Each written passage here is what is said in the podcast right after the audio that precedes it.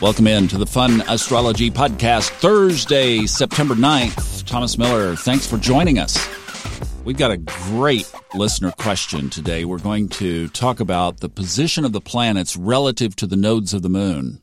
Now, I will mention for you yod sensitive people that if you throw away the concept basically of orbs, which I think is a dangerous thing to do in this case, that we do have a wide yod in the sky today. And I mean, it is wide because at the base, the planets are eight degrees apart, seven degrees apart from each other. That's Uranus and Neptune. And they are pointing up to the Sun and Mercury. But again, the Sun and Mercury are seven degrees apart. So if you wanted to stretch, and those of you that feel yods, if you're feeling this, then you feel wide aspect yods because that's exactly what you have. I was looking also to see if there might be some obvious trigger for the 7.0 Mexico earthquake. I got to tell you, I even pulled up Mexico's chart and I looked at the transits, I looked at the solar arcs. I didn't see it. Now, I didn't spend just a whole bunch of time picking that chart apart, but it wasn't like there was some big obvious area that tripped as far as I could tell. Now, maybe you guys see something else that I'm missing, but uh, I, I didn't see that. And I was wondering, would there be some obvious thing? So we talked about uh, the listener question yesterday about Uranus in retrograde. And then here is a widely formed yod. I mean, I don't know. Uranus in retrograde, I guess, by itself could be a trigger of that, but you'd expect Mars or somebody else, the moon, maybe in some kind of a hard aspect, to trigger it. And I just didn't see it. I mean, the moon was in harmonious Libra, where it is today. Now, let's, speaking of chart structure, let's listen to a great question, and I do have some thoughts on this one. Hi, Thomas. It's Anne Marie. I am wondering about what all the outer planets are on one side of the nodes, and then the personal inner planets are on the other side, all lumped together. And that just feels very intimidating. I was wondering what you had to say about that. Thank you. Thank you, Anne Marie. Thanks for listening and thanks for leaving us that question. And it's really appropriate to even be talking about that in light of yods, kind of in the same conversation, because this is a definite aspect that Vedic astrology acknowledges and recognizes. It's called Kala Sarpa Yoga. Now, yoga is not, you know, crow's pose. it's not that in Vedic astrology. It's what they basically call their setups and the meaning and the structure around them. But the Kalasarpa is when you have all of the planets on one side of that nodal axis or the other. So the nodes of the moon are always opposite each other. So if you have a line, if you just took the nodes of the moon and you drew a line through the chart, you'd have an opposition line straight up and down, 180 degrees apart.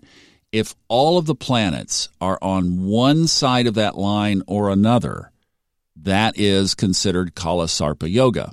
To my knowledge, Western astrology doesn't have a term or a name or even a meaning for this.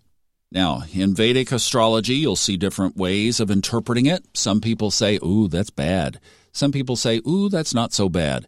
Some people are kind of in the middle, like it's not that big of a deal.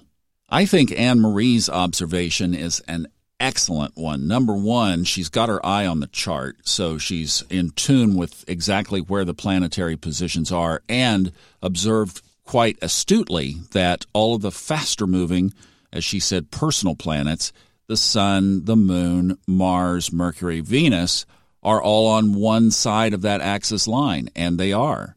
And all the slow movers, Uranus, Neptune, Jupiter, Saturn, and Pluto are all on the other side of the nodal axis line. A couple of weeks ago, we talked about the structure of the planets right now being favorable to throwing off these yods. And this is exactly why, because you have these fanned out planets. Doesn't matter really whether they're fast or slow in this case with yods, but here you have this line of planets over about five signs that are fairly spread out. And then you have the faster mover planets are basically stacked into two houses right now, Virgo and Libra. So for the last several months, we've been in this narrow bandwidth of really just a couple of houses width of the movement of these faster planets have been crossing these slower stalwarts in a way that it throws off the ingredients necessary for yods. Now, the other thing that we talk about is the outer planets are the theme builders and the faster planets are the triggers. So, yes, you would say that we have had more opportunities to trigger these themes. And that, in and of itself, could very likely be why so many people have been feeling the tension and the heaviness and the stress that we've all been feeling today.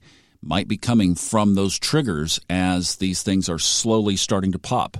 And I know there are a lot of people that feel that something is just right around the corner. And then when you have a 7.0 Richter earthquake in a tourist population area of a million people, you, you take note. So rather than it being one thing or another, I subscribe to the more uh, passive interpretation of the Kala Kalasarpa yoga, but there are a lot of people that say, boy, when you get the planets stacked on one side of the nodes or the other, look out. Going to be a tough time. We just had that a while back. About it, what, a year ago, nine months ago, something like that. We had the Kalasarpa position where everybody was on one side of the nodes. And, you know, it wasn't, I mean, it didn't lead to COVID. So Saturn and Pluto to me are a much bigger deal. That is, in my opinion, the big theme that we are still under and will be for a long time. But I do think that this is definitely a structure of triggers. I do think that there are triggers ahead. We did our solar arc practicum class last night, and I'm going to be assimilating some of the material from that. And I will be doing a video kind of putting all of this together, and I'll let you know when that's available.